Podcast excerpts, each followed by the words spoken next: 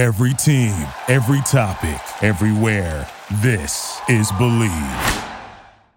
This is the Believe in Bears podcast on the Believe Podcast Network.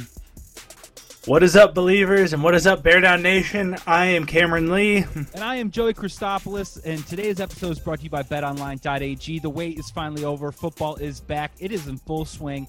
And you might not be at the game this year, but you can still be in on all the, all the action at BetOnline.ag. From game spreads and totals to team, player, and coaching props, BetOnline gives you more options to wager than any place online, and there is always that online casino as well. It never closes. So head to betonline.ag today and take advantage of all the great sign up bonuses. Again, betonline.ag and sign up today. BetOnline, your online sportsbook experts. Cameron, I looked into my bag of magic dust and it looks like the Bears had emptied it out because they fall to the Colts 19-11 in week 4 at home. Cameron, our first loss in the season.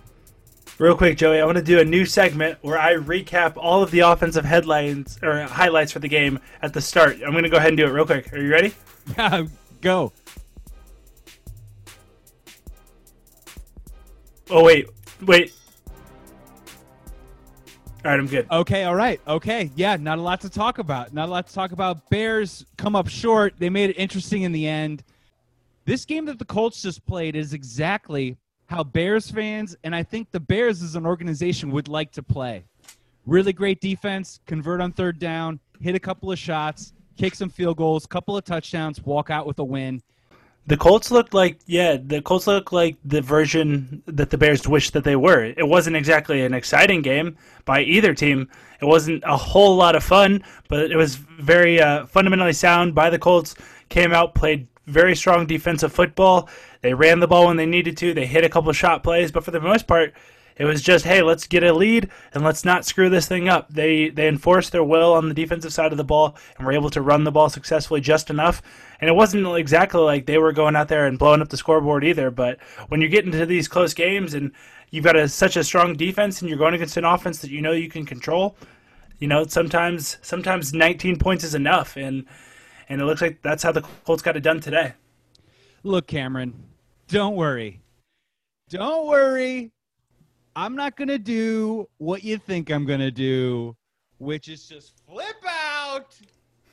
But look, Bears 4 for 14 on third downs. Let's start in just the first half. Two, you know, not so great drives. I think three and outs on the first two drives. Colts were able to get some points up on the board. Your keys last week previewing this game, we both knew this was going to be a tough matchup, but your keys last week really hit home. Let's just start with offensive mix because early on it was very clear that the offensive line was getting dominated by a Colts defensive front.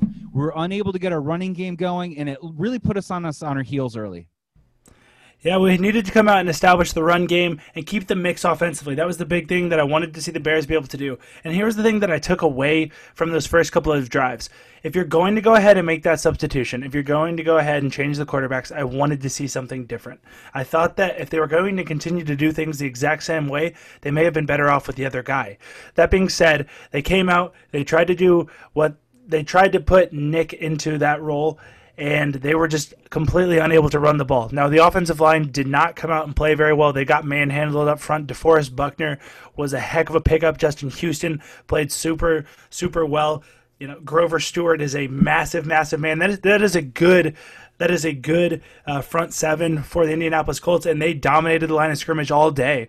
And those first couple of drives, it was very clear, very apparent, very early on that the Bears were not going to be the uh, able to just come out here and establish the line of scrimmage and run the ball and create that mix that you need uh, to you know really be a, a well-rounded offense. And and they the the Colts they really stole the thunder and let that be known from the beginning. I also noticed now, Cameron. To be fair, we're, we're keeping score now. You are now four and zero on your picks this season. You did pick the Colts to win this game. I picked the Bears to win 17 to 13, 30 combined points. Well, look what happened 19 11, 30 combined points. I thought it was going to be a low scoring game. But what I noticed very early was that they were moving the pocket with Nick Foles. They were kind of getting him on the outside edges just a little bit. And we also tried to flip the field and get the Colts to commit to one side and try and burn them on the other side. And man, the Colts were disciplined. They were on top of it, and that was snuffed out immediately. The, this Colts defense, they didn't fall for anything. They they were not fooled when the when the pocket moved a little bit when they tried to roll out, tried to create some things, and and like we said, you got you got to give credit where credit is due. We're not going to just stand here and and just beat the crap out of the Bears offense this entire time. This Colts defense was great and very well disciplined and very well coached and you know, I think Frank Reich and that defense, they put together an excellent game plan and they were very well prepared and, and, they did all the right things and they shut down this offense. And, you know, I think the we saw some of the holes that, you know, a lot of people were hoping weren't really there for the Bears offense, but especially when you get off to a 3 0 start. But I mean, I think it's I think it's apparent now that we've played a, a, real team and a real defense, a really good defense, that there's definitely some work to, to work that needs to be done. We want to talk about Nick Foles in depth, but first let's get it out of the way. Cameron, if Mitch Trubisky was in this game, would he have made a difference? I'll just throw it out there first. I don't think that he would have. You know, the Colts secondary was blanketing our receivers early on and often in this first half. There was a lot of tight windows. Our running game wasn't getting going.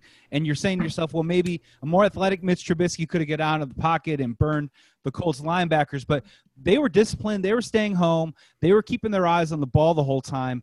And I just don't think Mitch Trubisky would have had more success than Nick Foles today, and Nick Foles had minimal success at best or I don't know that Mitch comes in and, and, immediately plays better. What I think is different though is the way that the game had been called, the way that the offense had been called. I like the mix that they were able to create earlier on in games that we've seen through these uh, past couple of weeks. And what I mean by that is the running game was was set up a little bit differently. There was a lot more motion. There was a lot more just trying to split action in the backfield. A lot more getting guys in different positions. Cordarrelle Patterson may not have always been as a running back, but maybe he gets the ball, or maybe David Montgomery winds up lines up out wide, or maybe Tarik Cohen, who unfortunately we didn't have today, you know, lines up in different positions. It just creates a different flow and a different, uh, just one more extra thing for the defense to worry about, and that a lot of that is predicated from the legs of Mitch Trubisky. They're just able to do more things, and I think that with a more stagnant Nick Foles, it creates a more stagnant offense. Do I think that you insert Mitch and all of a sudden this thing just is just so much better? No, I don't. But I do believe that if they were going to come out and try and run the ball and and do things the way they were doing before, I don't think that they would have been any worse off having Mitch in that situation. Unfortunately, it was a drastic step backwards for the running game today. So let's talk about Nick Foles a little bit here, where I want to hear about what you like, what you didn't like. And in regards to it felt like they were trying to mix in Nick Foles under center a lot more. We've talked about in the past, and we've seen it throughout his catalog as an NFL quarterback. He's mostly a shotgun passer, RPOs. They try to mix him in under center. Did you like that call? Did you think that it didn't do us any favors in terms of our looks? And what did you like and didn't like from Nick Foles today? I, what I did like from Nick Foles was definitely his poise. You know, there are just times where he just seems like a professional quarterback. He seems to be able to to read the pocket and understand certain situations and throw the right ball with the right touch and just make certain reads that we've said in the past that we don't think that Mitch makes. On the flip side of that, you know, him having to go from being an almost exclusively from the gun quarterback to all of a sudden now we're trying to mix in the same running attack that we've had for the first couple weeks and now he's under center. You know, little things like that that you we just kind of take for granted as football fans. We're like, yeah, they can do that. They can do that. That's easy. And it's not just so easy. You know, making your reads from from a different position, changing the amount of steps on your drop back, changing the timing, all those things, all those things matter. And we got to consider here that we're talking about a quarterback who whether he's a veteran or not, whether he's been in these big big spots or not, this man has not had the experience with this group. He has not had preseason. He didn't have offseason. He didn't get to start for three games. And now we're going to come in here and we're going to put him, insert him into a position that he's not used to being in against the number one defense in the league and expect that this thing is just going to f- go smoothly. That doesn't make any sense. So, I mean, I think that there's just all these different, you know, factors that are kind of floating around. And now we're going to like we said before, we're gonna, you know, last week the Bears are down 16 points when he gets in the game. They're coming from the gun. Everyone knows what's gonna happen, and now we're gonna come in and try and establish the running game and be this, you know, well-rounded offensive machine. We're running under center. That's just not how it works, and there's just no continuity to it. There's no flow to it, and so to come in and just expect it to just to just work like magic, that's that's just not realistic. And we talked about it. This was one of our not our keys, but one of the highlights that we were looking at moving in this game is we said that this was week one. We got three three games under our belt. This is week one. Time to go. Let's see what the Bears are made of. Unfortunately for Nick Foles, he doesn't really qualify for that category because this is truly, you know, his real week one as the starter with the number one team on offense. And it was just curious to see where they tried to do some things, and they were successful at times. In the second half, I really liked one of the plays where he was under center. They brought a fullback, and they were in an I formation and hit a play action for Allen Robinson for 16 yards. I like that because you're selling out that you're going to try and really run the ball when it hasn't been working. You were able to burn them in that sense, but it just seemed like from Nick Foles from under center – it really just didn't work early on. They had to get away from it because they were down in the game. And then you were right, one dimensional, just shotgun only, taking David Montgomery out of the game, which we were really keying on, hoping that he was going to be able to provide us with some contributions. It just didn't work out today. And for this Bears team moving forward, this Bears offense still a work in progress you know this team can hit shots and i think that they can hit shots off of their play action i think that they should be able to to move Nick around in the pocket and try and do more things. I'd like to see more.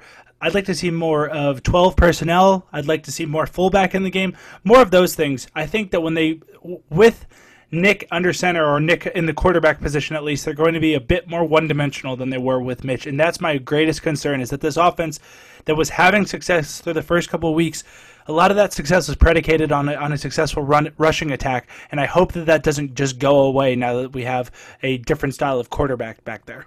And credit to the Colts as well. It seemed like every little cute, gadgety play that we ran, they were right on top of it. They were right on top of our screens. They were right on top of our quick, you know, bubble passes to wide receivers on the outside. We, as I mentioned before, they tried to flip the field you know, get some passes going to the other side of the field and bring the defense the other way. It didn't work. They stayed home every single time.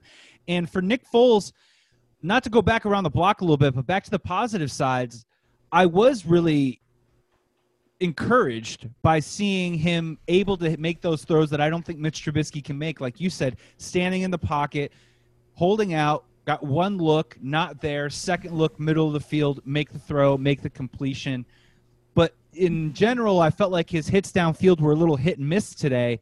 It felt like that there was a couple opportunities. We, as Bears fans, this entire game, were still in the game. It was crazy. We had three points, but we were in this game the entire time. It felt like we were just on the precipice of chance and opportunity the entire time. And those misses, unfortunately, came up pretty huge. And Foles made some plays downfield, but he missed some too as well. Yeah, you could definitely see that he's still working on getting that chemistry and getting that timing down with these guys. It makes such a big difference in in the route running and the timing and you know the way the ball is thrown and, and trying to hit guys where they want the ball to be thrown. It just makes a big difference. And to go from one quarterback to the next and doing all this different changing, you know that stuff's just going to come with time and i can't make that any more any more clear you know some of those easy throws early on where you're just like oh just just a, a little overthrow on darnell mooney or jimmy graham or whoever it may be that's just timing. And it's just going to take reps. And so you got to be precipit or you got to be patient with it for um, for nick foles and, and this offense to really start to gel. And those are those are things that will come but you just got to continue to be to be patient with it. Cameron, I got to ask you one aspect that the Bears had solidified heading into this week four that really just could not get it going today. I want you to grade the offensive line and, and what you saw and what you like and didn't like from that group today. The offensive line did not play well. They didn't play well across the board. I mean, if I had to put a grade on it, I'm probably being generous here. I'm saying C minus. I mean, we knew that this Colts front was going to be tough. We knew that from the jump but man, the left side the left side got beat in the rush the rush and the pass game. Justin Houston with his uh, up and underneath move on Charles Leno Jr. getting back into Foles' lap pretty quickly. You know, and, and you can't beat a guy up over this stuff uh, because offensive line is such a tough position, and one bad play is what they'll remember. But there are so many plays where we're just watching the this defensive line is making contact with the offensive line, and the offensive line's playing, you know, one yard, two yards behind line of scrimmage. It's just so tough, and that's the hardest way to get the running game established. They were able to to beat our double teams. Reaches were really unsuccessful. We didn't have a great bit of luck getting to the second level. The linebackers came through and made big plays. It just wasn't really a great game across the board. So I got to give my guys a C minus, and, and I know that they will they'll they'll come back. They could, they're a better group than that. They've proven that through the first couple weeks. Uh, but today they definitely were beat by a better group. I'm going to go C minus as well. I can't go any lower because I didn't play the position, but it was not a good effort today.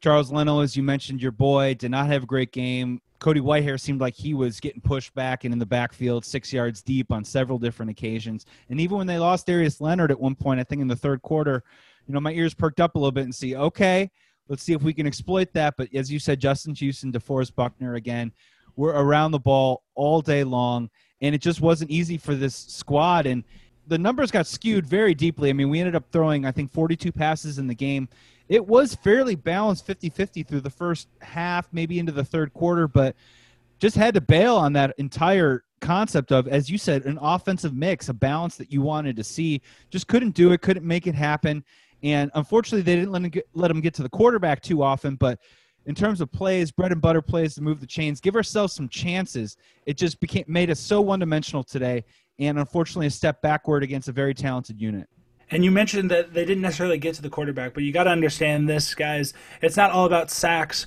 when we're grading offensive line play. A lot of the times, you know, when the defense is able to force the quarterback to step up, to force him to make a read that he doesn't want to make, change his arm angle, change his launch point from the pocket. It just makes a big difference. And there were times where the pocket was just collapsing.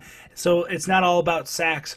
You were able to see those guys that we mentioned, you know, Justin Houston. Justin Houston was was in the backfield a lot, and obviously, like we mentioned Grover Stewart, and we mentioned, uh, I mean, this whole this whole group. DeForest Buckner, obviously, DeForest Buckner had a heyday, and so. I mean, they, they made it hard on Foles. That's that contributes so much to this timing concept that we're talking about as well. Just those little things, just that timing and and man, the, the offensive line you know they're part of it. They're part of the passing game too. Everyone contributes. There is no more team game than this game, and everyone's got to do their part. And I mean, the offense looked bad across the board, and the offensive line has to has to wear their fair share of that. Let's talk about the receivers real quick.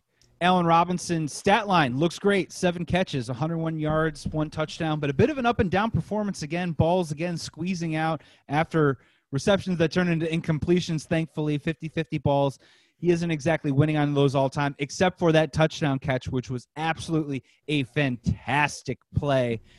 Darnell Mooney again, nine targets, five catches, 52 yards. He was able to contribute again. He is a guy that is getting open, but I really want to ask you about Anthony Miller. He keeps creeping up every single pod. We keep talking about him again.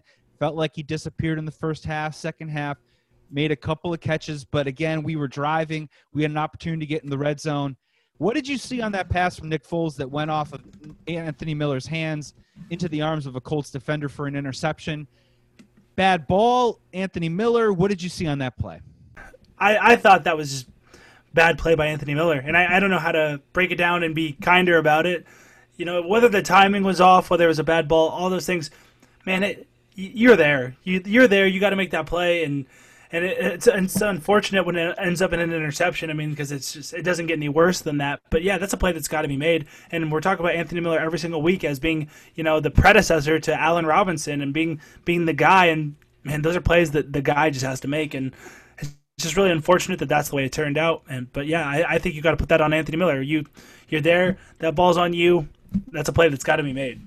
And that was a crushing drive too. And look, I'm a novice, but watching Anthony Miller, I feel like he really struggles when his catch radius has to extend past his arm length. He really struggles figuring out whether to dive, how to position his body correctly. It almost felt like he began to dive and went lower and the pass was higher than maybe it needed to be. I need to go back and watch the film. We haven't, you know, this is first blush for us right now recapping this game. But in those moments right there, just seems like he gives himself, it makes it harder for him to make a catch seemed to be wide open right there in the middle. Goes off his fingers. Interception, turnover. Didn't need that, and it really just kind of turned the tide and made things a lot tougher to come back for later in the game. Some guys just have a knack for making the big play, and those are the guys that oftentimes end up being, you know, the man in the offense. And Anthony Miller does a lot of things right and makes some big plays, but there are just times where man, you really need to come up with that ball. You absolutely have to do whatever it takes to come up with that ball. And you know, sometimes you know he's proven throughout the year that he can he can get in the end zone and make big plays, but man, sometimes it hurts more to not make the big play than it you know than the upside of making it. You know what I mean? And that's a situation where how do you you just got to come up with that ball. And offensively, the Bears had 269 team yards on offense. The Colts coming into the game were giving up 244. So we kind of knew what to expect from this Colts defense. They showed up. It was ugly. It didn't work out on the offensive side of the ball. I want to hear your thoughts on the defensive side of the ball. They gave up 19 points. Let's just start at the top. What grade would you give the defense for this game in week four? I'm going to give the defense a B plus. I thought they came out. I thought they played pretty well. Obviously, there's too many penalties and some and some mistakes here and there, but I mean, they came out and gave up 19 points in a competitive game against an offense that does have some does have some some firepower. Uh, you know, they they don't necessarily have this passing attack totally figured out yet, but it has been a successful running running attack, and I think they came out and they played very well. So I mean, there are definitely things that can be improved upon. I want to see fewer penalties. I want to see you know this team continue to get to the quarterback. I want to see them force more turnovers. But at the end of the day, you know, 19 points that's a lot. Oftentimes, that's enough to that's uh, keeping a team under 20 that's that should be enough to win football games so you can't beat them up too much about that i'm i would say i'm happy and i would give them a b plus for today I can't agree more. Give up 19 points, you should win the game. I'm going to give them a B today. I can't go B plus because if you look at the Colts' third down stats, they were able to convert on third down. Three of those first downs on third down came from penalties. You mentioned it. That discipline there, that just can't happen. That's just a free pass. And 19 points again. But look, Khalil Mack dropped an interception, which would have been in the red zone. Again, Roquan Smith picking off a pass in the end zone that gets overturned. That turned into three points. It could have been even less. Cameron, how many turnovers are we going to have overturned this season? 12, 15, 16? I'm not saying I'm not saying that I disagree with the call because he was out of bounds, but we talk all the time about the Bears they're so lucky on offense. They come back from 16 points down. They're the miracle team. They don't deserve anything. But let's be honest, if you're really watching these Bears games, we've I, I counted now. I think this is four or five different turnovers, game-breaking plays that have even been reversed by official review or by a penalty. It's just not bouncing the, the way of the, the Bears defense right now. The good teams make sure that those things happen their way. They they just do. They just have a knack for being in the right place at the right time, avoiding those close calls or the things that end up going against you. And I think that's just part of culture. That's part of part of you know chemistry. That's part of you know just luck sometimes. And so I, you know, it sucks. It's unfortunate, but you know the one that I want to come back to is just is just the Khalil Mack interception. You know, Khalil Mack, you are by so many people's eyes, you're the best defensive player in football. Many people think you're, you know, the best player in football you got to come down with that ball. You know, like stuff like house. that. He takes yeah, absolutely. And if he doesn't, they're in they're they're in the red zone. You know, I mean, this these opportunities, especially for an offense that struggles, an offense that is not you know the bread and butter of this team. It's their defense. We're just counting on this defense to you know you, when you get an opportunity like that, you just got to come up with it. It's just it's just tough. It's just tough. So yeah, obviously there's been lots of plays. There were two touchdowns last week that came off the board for the Bears. There's just stuff all over the place. But good teams get through that. Really good teams, they find a way. And right now, the Bears don't look like a team capable of finding a way. One player I do want to highlight on the defensive side of the ball because I liked what I saw was Roquan Smith. Roquan Smith. Can we talk a little bit about Roquan Smith real quick? Not just on the interception, but he was flying around the football all day long. He did get juked by Nyheim Hines on one play, which was an excellent play by Hines. But otherwise, the dude was everywhere on the field, tackling every single person with a blue jersey. He looked fantastic today. Roquan had 11 tackles. Next highest player on the team was eight by Tashaun Gipson. Roquan looks like you know the productivity that we're expecting and that we hope for from that linebacker position. And and I know we keep coming back to this a lot, but I mean he's making up for a lot of the of what we're not seeing from Danny Trevathan because he's flying all over the place. He's covering lots of space. He's able to keep up with line or with running backs out of the backfield. He does get bullied a little bit by tight ends. I think it was Jack Doyle or Mo Alie-Cox, one of those bigger tight ends that bullied him a little bit on a play over the middle. But no, he's all over the place. He plays with great hustle, great intensity. I, I love watching him just fly around. You know, plays with great technique, and man, he's he's a physical player. He's a fun guy to watch. More of that, please, because he looks like he's coming into his own. I was talking to my buddies today, like he looks like a fully formed NFL linebacker. Like he's ready to roll, and he could be on path to a Pro Bowl season right now. I want to talk about Matt Nagy. We haven't done a lot of coach talk recently, but there's a couple areas I just kind of want to ask you about. The first one is just probably the general rhetoric that's going to be going around sports talk radio, Bears fans tomorrow. did Matt Nagy bail on the run, or was it just him recognizing that the run wasn't working? You're losing the game. You have to throw the football. Did he commit to the run this week, or do you feel like he got away from it a little bit because he had the new toy Foles behind center? I don't think he necessarily bailed on it because because it wasn't working. I think I mean I think he made an educated decision, and I don't think this was oh we've got Foles. We're, we're going to just come out and be a, an all pass team. The running game was not working. And so, you know, there's probably a little bit of both in that. Obviously, you've got Foles. You put Foles in that position to see him throw the ball downfield and to see them become a pass heavier offense. But that being said, you know, they came out in those first couple drives. They tried to run the ball. And but when you see David Montgomery running into his offensive lineman in the backfield, there's not much you can do about that. They were just unable to create the push that they needed to to create, and some of that's probably schematic. Some of that is probably just running up against a really good defense.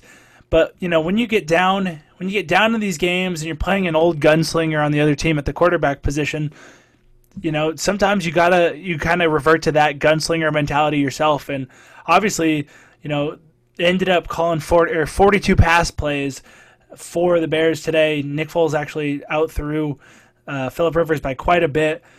And I mean, the rushing attack was just was pretty dismal. So I don't think this is so much Matt Nagy saying, "Hey, I'm going to come out and throw the ball exclusively." I think he wanted to have that mix, realized it wasn't going to happen. Now, whether that be flawed in the scheme or flaws from the scheme, or it just wasn't going to work, but he uh, he quickly abandoned ship Bears were still down two scores, and Bears went for it on fourth down, fourth and two in the fourth quarter. Ended up getting a pass interference penalty, which worked. That was out. our best play of the day. I, it was. A, I, I felt like it was a questionable call at the time. Personally, I'm glad that it worked out. I guess we had to go for it, or it was game at that point.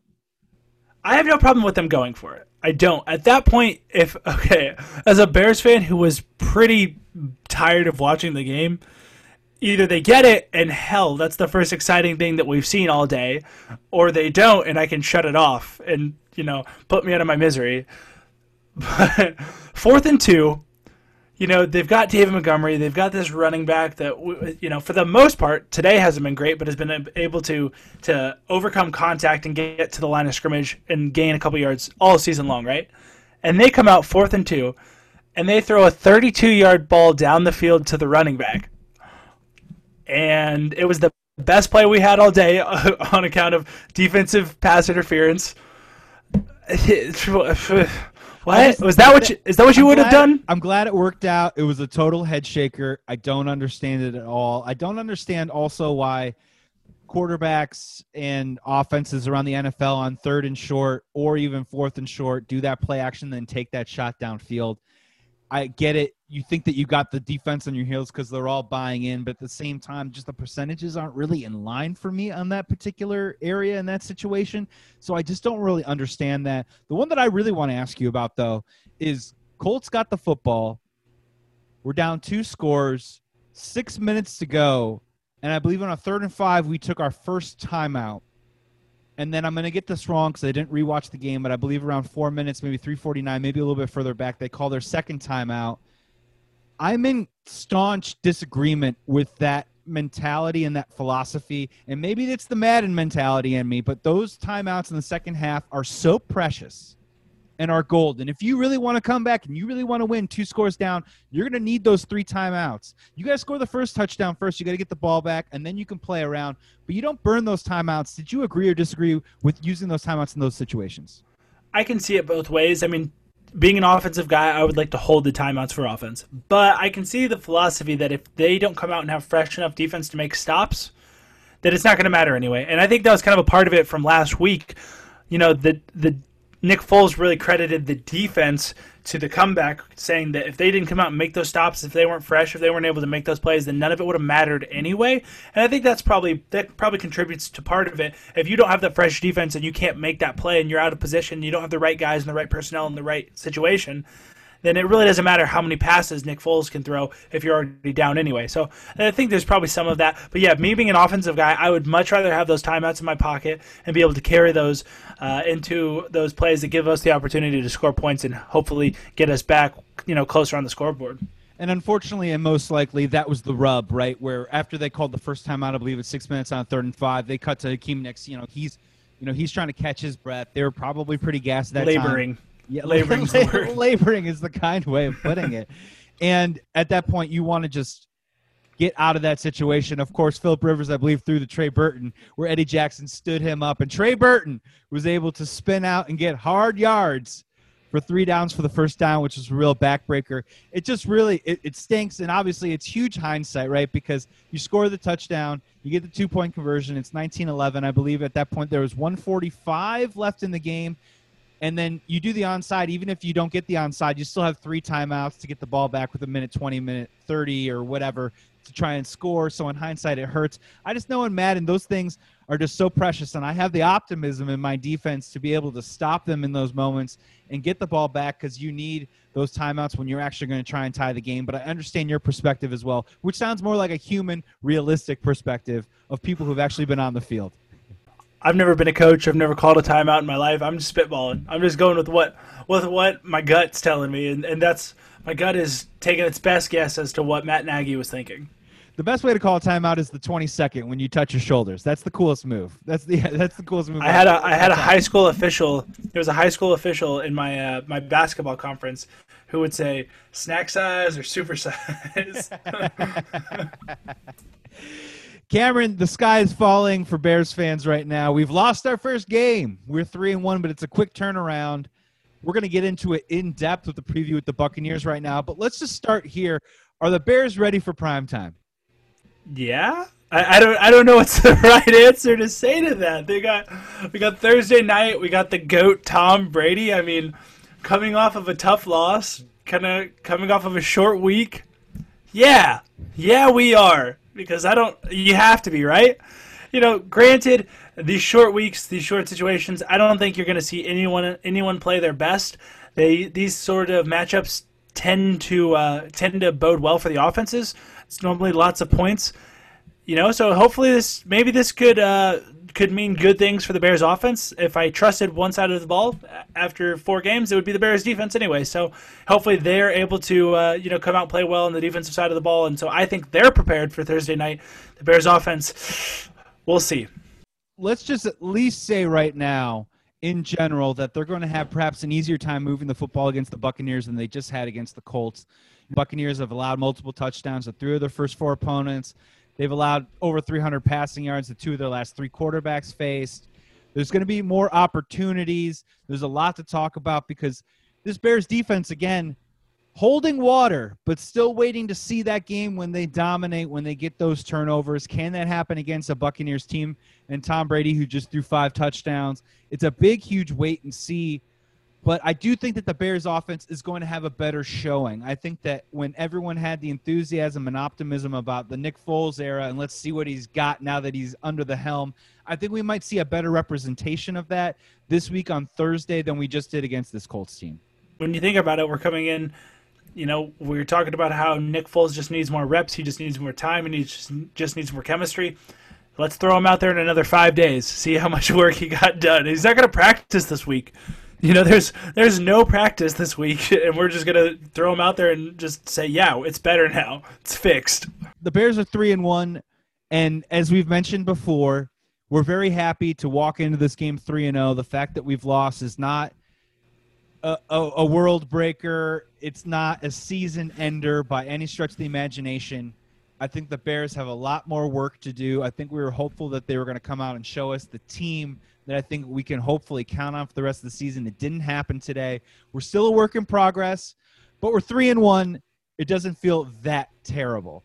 We're three and one, and you're saying it doesn't feel that terrible. I, man, I hate to be this guy. Through three through three wins, I didn't feel that great, and now I I don't feel that great after a loss. I'm trying not to be Debbie Downer Bears fan, and death. I'm definitely not overreacting. I never was too hyped through throughout this whole thing, and I don't know, man. I, I just don't know that on Thursday night against the Buccaneers that we're going to get this thing back on track. So I'm trying to be positive. I'm, I really am. So, question for you: Buccaneers, notwithstanding, just moving forward in general for the next month, what would you rather see? Would you rather see the Bears get back to 130, 145 rushing yards a game, the thing that they've done the first three weeks, or would you rather see Nick Foles take the vertical passing game to another level? What do you think long term is better for the Bears offense moving forward?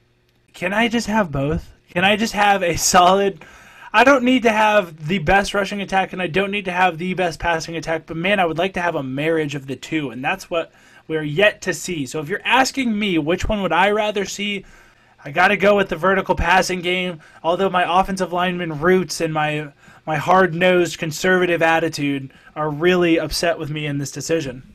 Well, that's where I'm going to zag where you're zigging right now, where I'm going to go with the running game. Because let's be honest, we've talked all along about Nick Foles making professional football throws doing stuff in the red zone that Mitch Trubisky can't do, seeing the field on a second level that maybe Mitch Trubisky can't see. If we can get that running game back, maybe we get those three, four, five plays that Nick Foles can make that Mitch Trubisky can't, and maybe in the long run, that's what our offense is going to look like. But let me counter that. I know that our defense is going to play well. I know that our defense is going to keep us in games. It's not going to be a matter of of just coming out and just being close. We're going to have to score points. We're you know, we're, I, I want to see them be able to to win games by coming out and having this effective offense. So I think that at some point, at some point, they're going to have to, you know, really come out and put big points on the board. So I, I want to see, I, I want to see this vertical passing attack. I, I want to see Allen Robinson continue to be great. I want to see, you know, Darnell Mooney, you know, keep up the pace he's on. I want to see Anthony Miller get going. I want to see Jimmy Graham continue to press the over and keep scoring those tutties and making us look like geniuses, like like we are. Bears lose 19-11 to the Colts in Week Four. They are now three and one. They got a quick turnaround because they're playing the Tampa Bay Buccaneers Thursday night on Thursday Night Football. Cameron, it's going to be masochistic, but we're going to dive into the All 22. And listeners of this pod, we are coming back early next week because of the early game. We're going to be back Wednesday morning with a preview of Bears versus Buccaneers. We're going to dive in depth about what just happened in this game and see if we can perhaps correct some things, and hopefully Matt Nagy can do as well. And then we're going to be back Thursday night, early Friday morning with another pod recapping Bears versus Buccaneers. But until then, Cameron, we're going to lick our wounds, take us home on a great but unvictorious episode. You've been listening to the Bleav in Bears podcast and the Bleav Podcast Network. Please make sure to check us out for our uh, pregame show this week on Tuesday, a special Tuesday episode of the Bleav in Bears podcast. Uh, make sure that you subscribe to our show on all the podcast platforms. That way you never miss us. And uh, always remember to bear down. You have been listening to the Bleav in Bears podcast on the Bleav Podcast Network.